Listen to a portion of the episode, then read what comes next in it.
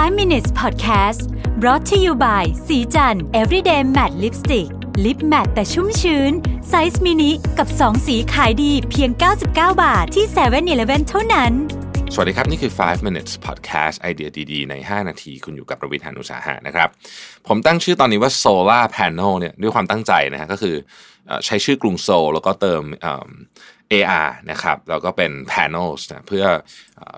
ล้อไปกับสิ่งที่จะพูดวันนี้นะฮะคือกรุงโซลของเกาหลีใต้เนี่ยก็มีความพยายามนะครับที่จะต้องใช้คำว่าทำให้เมืองเนี่ยมีความ sustain มากขึ้นนะครับแล้วก็พยายามหาพลังงานทางเลือกนะฮะมาใช้ในการขับเคลื่อนเมืองขนาดใหญ่มาก ๆ เมืองนี้นะครับ ถ้าเกิดได้ใครใครได้ไปกรุงโซลในช่วงนี้เนี่ยก็อาจจะเห็นพวก โซลาร์แผงตามทางเดินนะฮะที่ที่อยู่ตามเสาตามอะไรเงี้ยนะฮะซึ่งในความเป็นจริงแล้วเนี่ย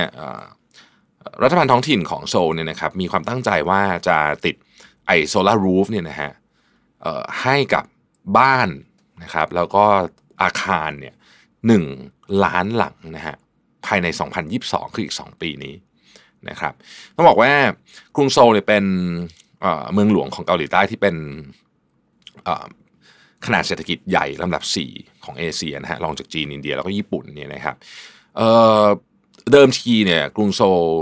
ใช้พลังงานนะครับหลักๆก็มาจากถ่านหินนะฮะมาจากก๊าซแล้วก็มาจากนิวเคลียร์นะครับโดยถ่านหินเนี่ยนำโด่งนะฮะ 43%นะครับอันนี้คือปี 2010 2017 นะครับเอ่อนิวเคลียร์เนี่ย 26.8นะฮะแล้วก็แก๊สเนี่ยเอิ่ม22%นะครับไอ้ที่เหลือนี่ยังถือว่าน้อยมากนะฮะ เอ่อแต่ว่าเขามีแผนเนาะที่จะที่จะใช้ไฟฟ้าเนี่ยนะครับ ที่มาจากพวกพลังงานสะอาดเนี่ย35%นะฮะแต่ตอนนี้นี่เป็น portion เล็กๆ ไม่ถึง 10%เนี่ยมีแพลนใช้ 35%นะครับในปี 2040 นะครับต้องบอกว่ารัฐบาลของของของโซเนี่ยเขาเขาตั้งใจมากนะฮะในในในการที่จะพยายามที่จะเปลี่ยนแปลงเรื่องนี้ เพราะว่าเหมือนเมืองใหญ่ทั่วไปครับเขามีปัญหาเกี่ยวกับ สิ่งแวดล้อม เหมือนฝุ่นตอนนี้ที่เราเจอนะฮะเหมือนฝุ่นตอนนี้เขาก็พยายามทำนะครับ โดยรัฐบาลเนี่ยสนับสนุนนะฮะให้บ้านคนเนี่ยนะครับติดโซลารูฟนะฮะในบางกรณีถ้าเกิดเป็นเป็นอาคารที่เป็นอาคารสาธารณะเนี่ยนะครับเขาบอกว่าเขาอยากจะทำให้ได้ทั้งหมดเลยนะฮะ every public building เลยนะฮะคือจะติดไอไอโซล่านี้ให้ได้ นะครับเพื่อที่จะลดการปล่อย CO2 เนี่ยนะฮะห้าแสนตันต่อปีนะครับ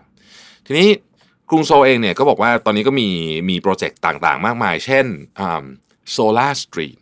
นะฮะ solar street ในกรุงโซลเนี่ยก็คือทั้งถนนเนี่ยนะฮะเป็นติดตั้งแสงสว่างที่มาจากพลังงานแสงอาทิตย์ทั้งหมดนะครับไม่ไม่ไม่เว้นแม้แต่กระทั่ง ที่นั่งเก้าอี้ต่างๆ หรือแม้แต่ถังขยะนะครับ ก็ยังเป็นพลังงานแสงอาทิตย์นะครับเขาบอกว่ากรุงโซลเนี่ยมีความพยายามที่จะที่จะทำให้ของพวกนี้นี่มันเป็นโปรโตไทป์แล้วเราให้มันกระจายไปให้มันเร็วเร็วที่สุดเท่าที่จะเร็วได้ เพราะว่า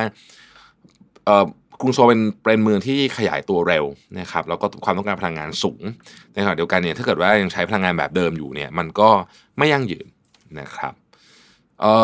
สิ่งที่น่าสนใจเกี่ยวกับเรื่องนี้ก็คือว่า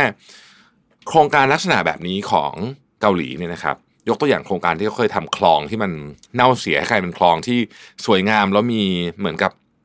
ทางวิ่งไปตลอดเนี่ยนะฮะที่ผมเคยเล่าให้ฟังในพอดแคสต์ที่หนึ่งเนี่ยได้รับความร่วมมืออย่างมากเลยนะครับ จากภาคเอกชน